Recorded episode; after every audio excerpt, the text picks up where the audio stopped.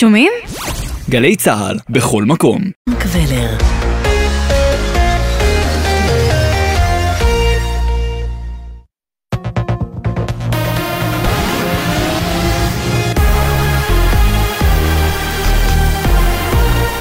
גלי צה"ל השעה שבע, שלום רב באולפן מתן לוי, עם מה שקורה עכשיו. הרפורמה במערכת המשפט. לקראת המחאה מחר מול משכן הכנסת, בזמן ההצבעות במליאה, שר האוצר בצלאל סמוטריץ' כינס מסיבת עיתונאים, בה התייחס לחקיקה הצפויה. בדבריו אמר השר סמוטריץ', יאיר לפיד מחבל בכוונה בכל סיכוי להידברות. ומי שמסכל את האפשרות להתחיל בהידברות זה יאיר לפיד. יאיר לפיד לא מעוניין בהסכמה רחבה. הוא לא מעוניין בטובת מדינת ישראל. הוא לא מעוניין למנוע קרע בעם. יאיר לפיד רוצה להביא למלחמת אחים חלילה. עוד התייחס שר האוצר לאמירת שגריר ארצות הברית בישראל, תום ניידס, שקרא להאטת הליכי החקיקה.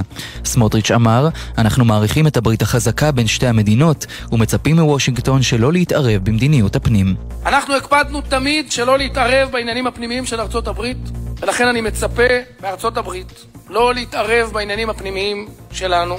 אני יכול להרגיע את השגריר ניידס שחלק עיקרי בתוכנית שאבנו ממערכת המשפט האמריקאית. נשיא המדינה יצחק הרצוג התייחס לפני זמן קצר לחקיקה הצפויה לעלות מחר להצבעה וטען, ניתן להגיע להסכמות תוך ימים. על בסיס העקרונות שהצעתי בשבוע שעבר, ניתן לייצר הסכמות תוך פרק זמן קצר יחסית, אפילו מספר ימים, לא שנים וגם לא חודשים.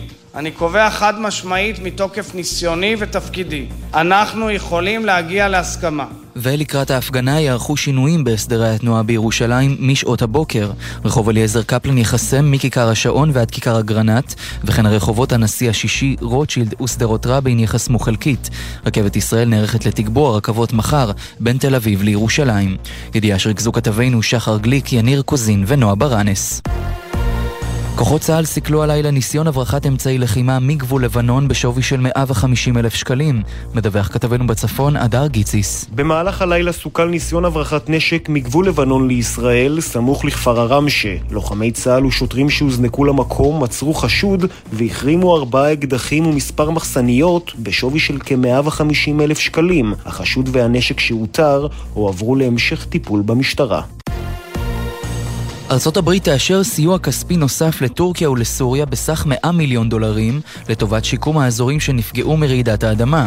50 מיליון דולרים יושקעו בבעיית הפליטים והעקורים ו-50 מיליון דולר נוספים יועברו לטובת סיוע הומניטרי.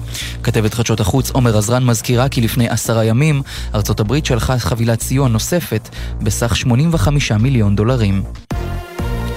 כדורסל מליגת העל, הפועל באר שבע מארחת בשעה זו את הפועל תל אביב במסגרת המחזור ה-17, שם הקבוצות ממשיכות להערכה לאחר שהתוצאה היא תיקו 70. בשעה זו יוצא לדרך המשחק בין בני, הרציל, בין בני הרצליה, שמארחת את מוליכת הטבלה מכבי תל אביב, שמנסה לחזור למסלול הניצחונות אחרי ההפסד בגמר גביע המדינה.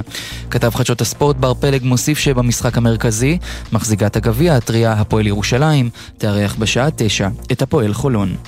מזג האוויר למחר, הטמפרטורות תהיינה מעט גבוהות מהרגיל לעונה, אלה החדשות בצוות איתן מוזס ואורי דהן.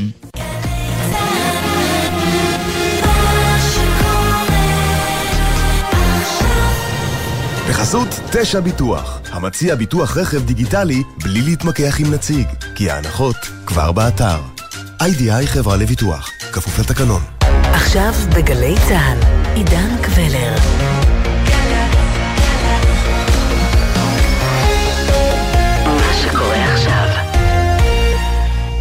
שלום לכם מאולפן 360 ביום, ההסכת היומי של גלי צה"ל. הזדמנות מעולה לחצי שעה של העמקה, כל יום בנושא אחד שמעסיק את כולנו מ-360 מעלות. והפעם, איראן.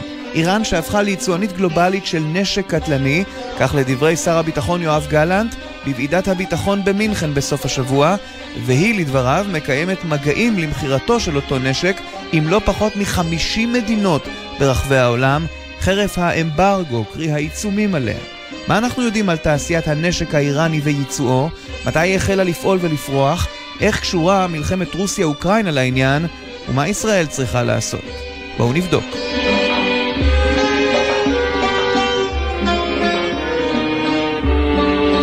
תחילה, יש לברר למה דווקא עכשיו.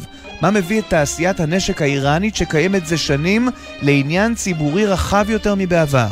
סימה שיין היא ראש תוכנית איראן במכון למחקרי ביטחון לאומי. בעיקר האירוע האחרון של המכירות לרוסיה חשף מאוד uh, בציבוריות הבינלאומית את uh, באמת תעשיית הנשק uh, האיראנית. Uh, יש כמה תחומים שבהם איראן uh, התפתחה יפה מאוד והגיעה להישגים מרשימים. אחד מהם, ואולי המרכזי שבהם, זה הנושא של טילים uh, לטווחים שונים.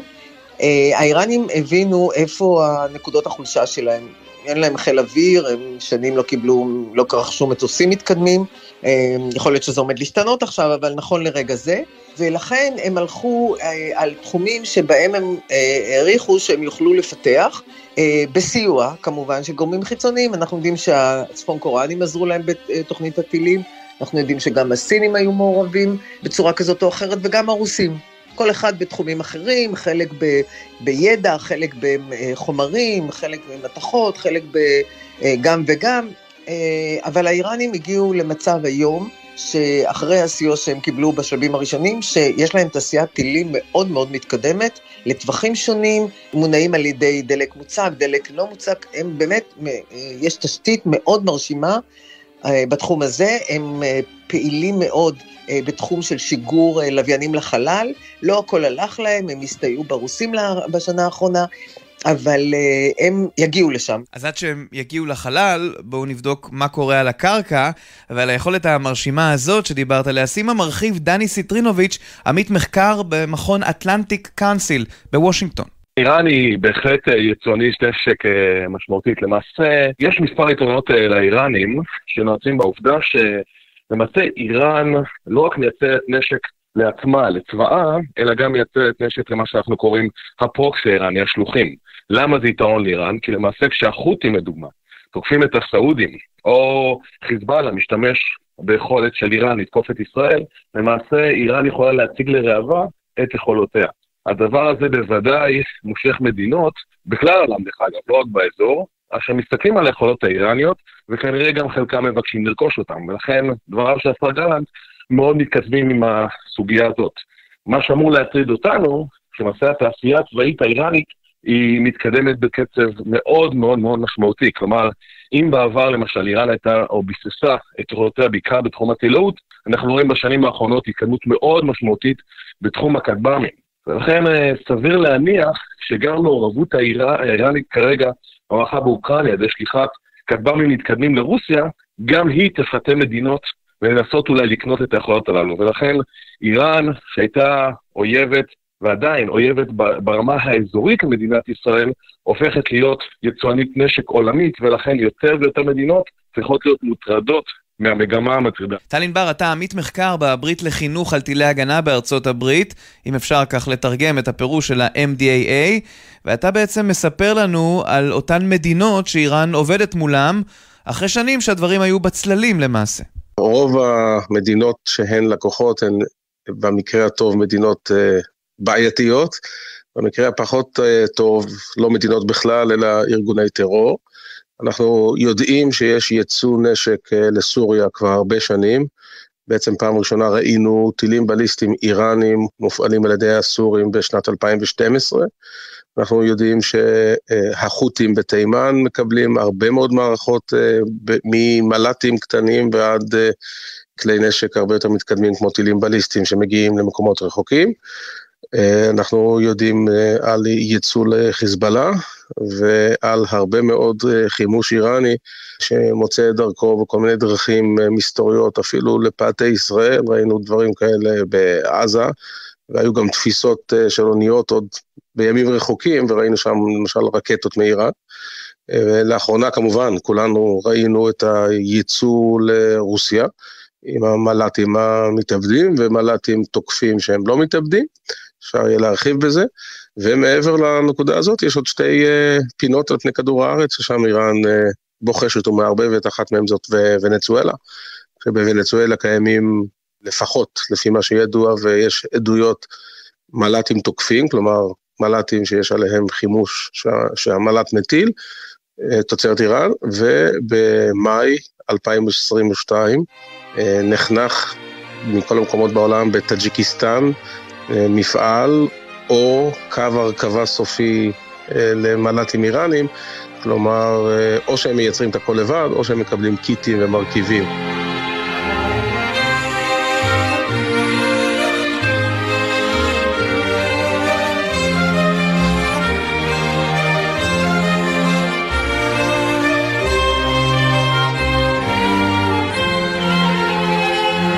כן, עוד נחזור לעניין עם ונצואלה והכטב"מים, אבל סימה שיין, הרבה מאוד סגולות יוחסו לעם האיראני לאורך השנים, יכולת הלמידה שלו, החריצות, וזה מתבטא גם כאן.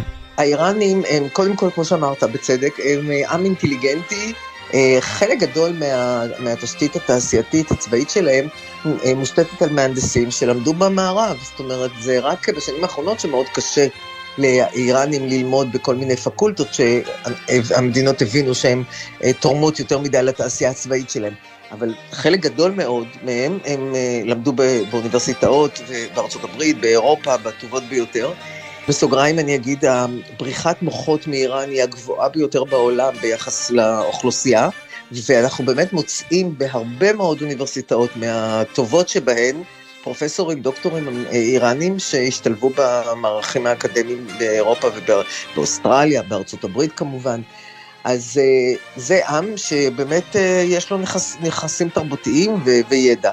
חלק מהידע הגיע מזה שהם קיבלו מדינות סוררות, כמו צפון קוריאה, אה, מסין, היה גם בתחום הגרעין וגם בתחום התק"ק, הטילים. צריך להגיד, האיראנים מאז ומתמיד, גם כשהם קנו נשק, הם תמיד רצו לקבל גם את הידע את פס הייצור. זאת אומרת, הם רוצים להיות במצב שהם עצמאים, שהם לא תלויים באף אחד. אז כמובן הם לא, לא, לא פיתחו מטוסים, אה, מטוסי תקיפה עדיין, לא פיתחו, הם סיפרו שהם פיתחו אה, מערכות הגנה אווירית משל עצמם, אבל הם, בדברים האלה הם לא הגיעו לממדים שהם היו רוצים. אבל בדברים אחרים הם בהחלט פיתחו יכולת עצמאית, ויש להם... אה, מסד תעשייתי מאוד מרשים, מאוד מרשים. דני סיטרינוביץ', זה התחיל עוד מימי השח הפרסי, או רק במשטר האייתולות? נחלק את זה לכמה דברים. קודם כל, אין ספק שהשאיפות המשמעותיות של איראן, ההתפשטות שלה, ובכלל התפיסה האיראנית המעצמתית, החלה בתקופת השעה. אין לה קשר רק למהפכה האסלאמית. בעיקר בכלל בתחום הגרעין. תוכניתה הגרעינית של איראן לא התחילה אצל חומני או חמינאי, היא התחילה אצל השאה. ולכן לאיראן היו שאיפות בעבר שאיפות מאוד משמעותיות. מה שונה מתקופת השאה לתקופתנו היום? בתקופת השאה הוא נהנה מנשק מערבי. למעשה עד היום חיל האוויר האיראני מורכב ממטוסים שרובם אחר נמכרו לאיראן עוד בתקופת השאה. ברגע שהתרחשה המהפכה האסלאמית, למעשה איראן הייתה במצוקה. הייתה במצוקה מכיוון שהוטו עליה כל מיני סנקציות כאלה ואחרות, שמנעו ממנה לקבל אמל"ח מתקדם. ולכן הדבר הזה הכחיש משמעותית את בניין הכוח העצמאי האיראני. איראן, צריך להגיד, היא אויב קשה, היא אויב מתוחכם, שלמעשה הצליח לבנות במרוצת השנים יכולת משמעותית גם בגרעין, אבל גם בעניין הכוח הקונבנציונלי. למעשה איראן הצליחה לבנות גם בתחום הטילאות וגם בתחום הכדביים יכולות חסרות תקדים. את ישראל זה מטריד לא רק בהקשר האיראני כמובן, אלא מכיוון שכל מה שמיוצר באיראן מוצא את דרכו בצורה כזו או אחרת לפרוקסי, לשלוחים האיראנים. בין אם זה בתימן, בעיראק וכמובן בלבנון. טל ענבר, אתה בכל זאת מייצר הפרדה ברורה בין מה שהיה לפני המהפכה ולאחריה. בעצם עד uh, קריסת uh, משטר השאה והמהפכה האסלאמית, בשנת 79 איראן uh, לא רק שלא הייתה יצואנית נשק, היא הייתה יבואנית נשק uh, מדהימה בהיקפים. כשהיא רכשה הרבה מאוד אה, ציוד צבאי מכמה מדינות, אה, אגב, לרבות ישראל, אה, אבל בעיקר כמובן מארצות הברית, ואת השרידים של החימוש האמריקאי אנחנו עדיין רואים בשימוש היום. מטוסי פנטום, מטוסי F-14, הם בעצם היחידים שמטיסים את המטוס הזה. ומערכות uh, מערביות שאנחנו רואים uh, חלק uh, הונדסו לאחור, חלק uh, בעצם uh, עדיין נשמרת הכשירות בדרכים כאלה ואחרות. והייצוא זה משהו יחסית חדש, זאת אומרת, תמיד היה ייצוא של דברים פשוטים, כמו תחמושת לנשק קל ורובים שהועתקו, בין אם זה העתקה של רובים גרמניים, שגם כן מימי השעה, או העתקה של אה, מערכות אחרות. אגב, אה, משהו שלא ראיתי מיוצא, אבל עדיין נמצא בשימוש, זה תת מקלע עוזי, אה, עם הסמל עוד מהימים של השעה. אז זה נחשב עדיין כנשק, מה שנקרא, מקורבים לצלחת. אז uh, המכירות, כמו שאמרתי, התחילו בשלבים הרבה יותר מאוחרים. וגם אנחנו רואים שיפור מתמיד ביכולות, חלק מהטילים האיראנים לצורך הדיון הם בעלי דיוק כמעט הייתי אומר לך, כל אה, חברה מערבית אה, הייתה חותמת על האיכות הזאת. אז בואו נתרשם באמת מההתקדמות המרשימה הזאת. מה הם הלהיטים בשוק הנשק האיראני המיועד לייצוא, טל? הלהיטים לחורף 23, כן, אנחנו מדברים על אה, מגוון רחב של רקטות קרקע-קרקע, שזה מוצר פשוט וזול. לאחרונה ראינו ירי של טילי קרקע-אוויר נגד מטוסים בידי חמאס או ג'יהאד אסלאמי, אז גם הדבר הזה נמכר בצורה טובה.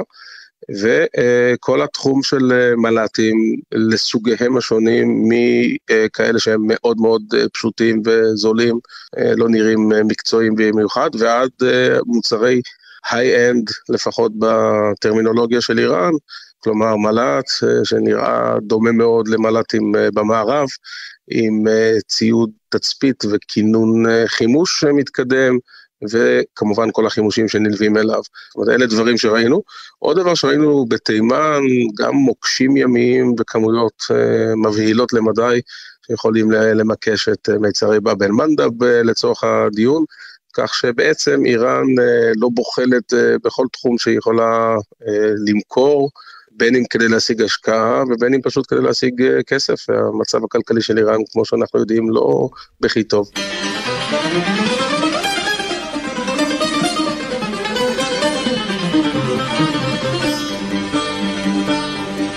אבל לא תמיד זה כסף, אלא, ואולי בעיקר, השפעה וכוח. סימה שיין, במה מתמחים האיראנים? כי נדמה לי שיש דברים שהם כבר לוקחים איתם אה, עוד אה, הרבה שנים אחורה, כלומר איפשהו באמצע שנות ה-80, נכון? הייתי אומרת שהאיראנים התחילו בנושא הכטב"מים כבר בשנות ה-80, במהלך מלחמת איראן-עיראק, כמובן בצורה מאוד אה, פרימיטיבית ופשוטה, ועם דברים שהם מסחריים על המדף, שהם עשו להם התאמות. אבל הם עוסקים בזה כבר הרבה שנים, והיום הם uh, בהחלט uh, גורם uh, מייצא. אני לא יודעת להגיד את מספר המדינות שכבר רוצות לקנות מהם, אבל uh, גם לא חושבת שיש להם כל כך הרבה למכור, אבל uh, הם בעצמם מדברים על uh, זה שיש 22 מדינות שפנו אליהם בבקשה לקנות כטב"מים וטילים. לא יודעת מי זה כל המדינות הרבות האלה, אני לא מניחה ש...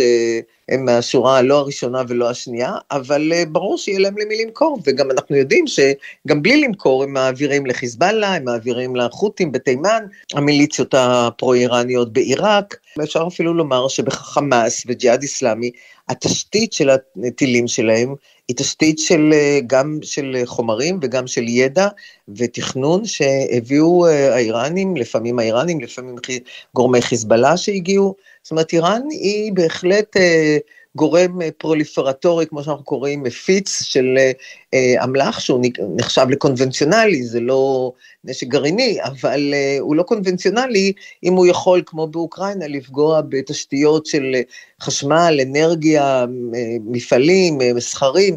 זאת אומרת, הוא מתחיל להיות נזק לא קונבנציונלי, גם אם השימוש של האמל"ח הוא קונבנציונלי. אז גם אם אין לנו עדיין את שמות 50 המדינות שסוחרות עם איראן, כפי שאמר שר הביטחון גלנט, דני סיטרינוביץ', אני כן רוצה להבין ממך מה הפרופיל, המאפיינים של המדינות הללו, החשודות המיידיות שבאות במגע עם האיראנים בנושא הזה. בסופו של דבר, אה, כשאנחנו מסתכלים על מפת העולם, יש לא מעט מדינות אשר לא יכולות לקנות נשק אה, ממדינות דמוקרטיות, שיש עליהן בסופו של דבר כללים מוסדרים. אותן מדינות משוועות לנשק איכותי, אבל לא יכולות לקנות את אותו נשק בגלל מגבלות על אותן מדינות דמוקרטיות שלא יכולות לייצא להן.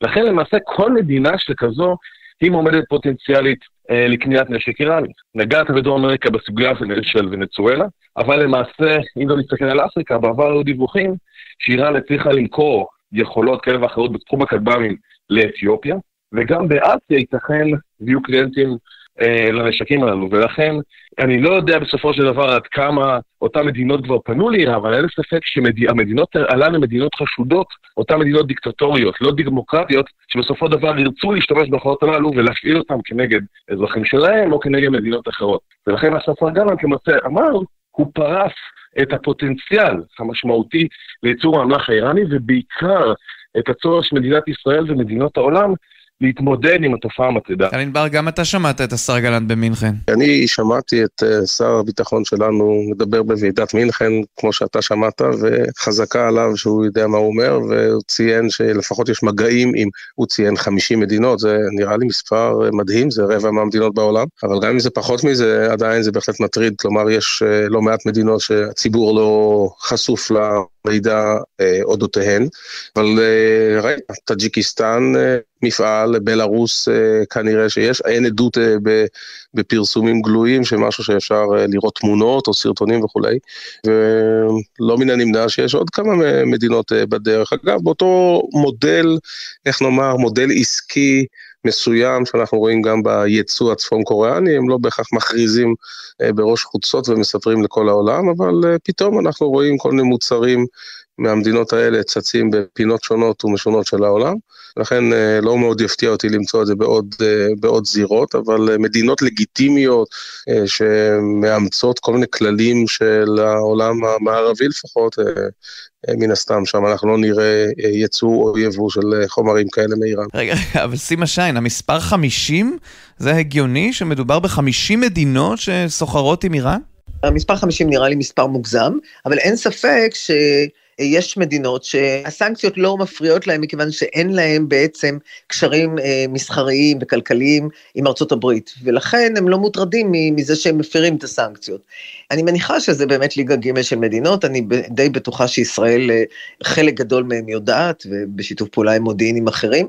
העניין הוא ש... וזה לא, לא רק זה, צריך להזכיר שזה הפרה של החלטה של מועצת הביטחון, אה, שבעצם אסרה על איראן לייצא איזה נשק. אבל האיראנים לא, גם ההחלטות של מועצת הביטחון זה לא מעניין אותם, וגם אה, הם עושים הכל היום הפוך, כי זה היה חלק בעצם מההבנות של הסכם הגרעין. אז מה שחשף את האיראנים הוא דווקא אולי שעתם הזוהרת ביותר. חלון הראווה, אם תרצו, כשהנשק שהם פיתחו, בעיקר כלי הטיס שסיפקו לרוסיה, הם אלה שהוציאו אותם לאור. דני סיטרינוביץ'. אני חושב שיש פה אירוע מאוד מעניין, והסיפור של כניסת איראן למערכה באוקראינה משרתת היטב את כל אלו שמתנגדים בסופו של דבר לפעלתנות האיראנית ובעיקר לבניין הכוח האיראני. אני חושב שלישראל היה קשה מאוד עד המערכה באוקראינה לחדד למדינות העולם את הסכנה ביצוע הנשק האיראני. אני חושב שעכשיו ברגע שכל מדינות העולם, בעיקר המדינות האירופאיות, רואות את ההשלכות של הנשק האיראני, למעשה הכניסה לא תגיד שהיא שינתה את פני המערכה, אבל אין ספק שהיא מסייעת לרוסיה לפגוע קשות בתשתיות אוקראיניות, בסופו של דבר אותה תופעה מאשרת ישראל להשיג תמיכה משמעותית, בעיקר בקרב מדינות אירופה, למערכה הזאת. ואני חושב שאנחנו עוד צפויים לראות בעתיד עוד ועוד מהלכים שנועדו כדי למגר את התופעה הזאת, כדי למנוע מאיראן להמשיך ולייצר אמל"ח.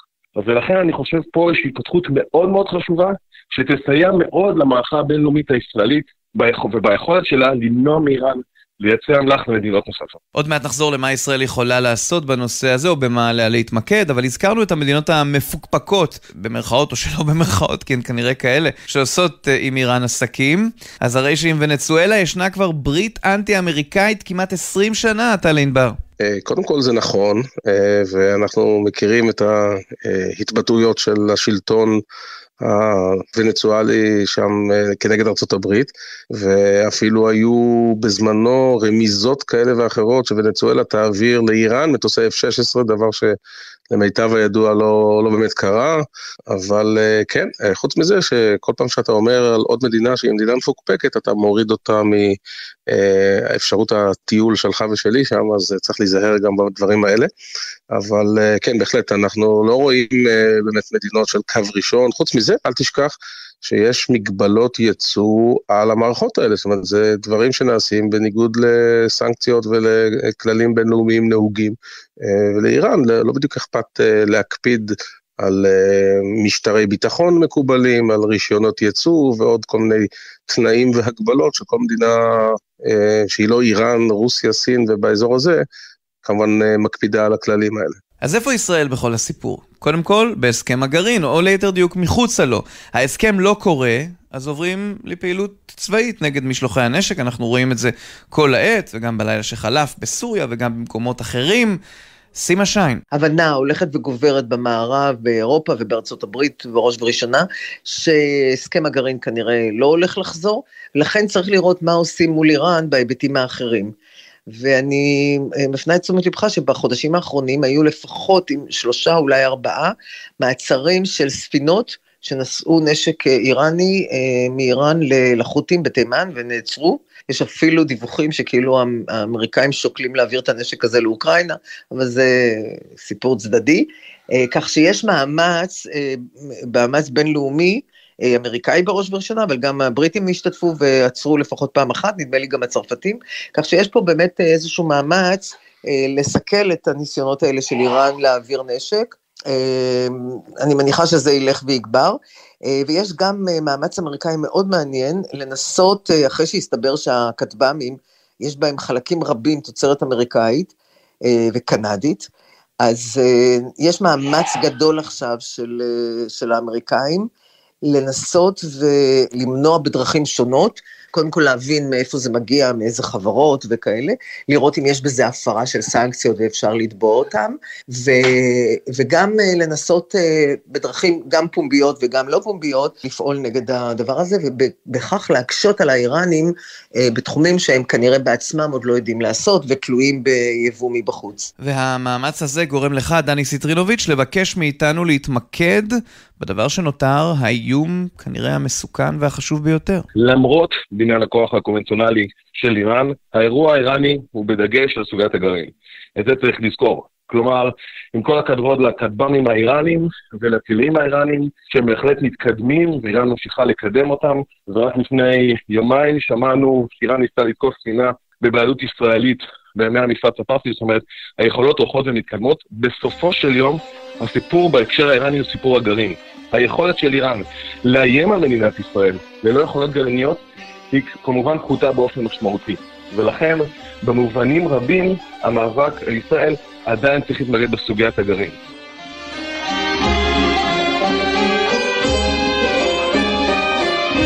עד כאן 360 ביום, ההסכת היומי של גלי צה"ל.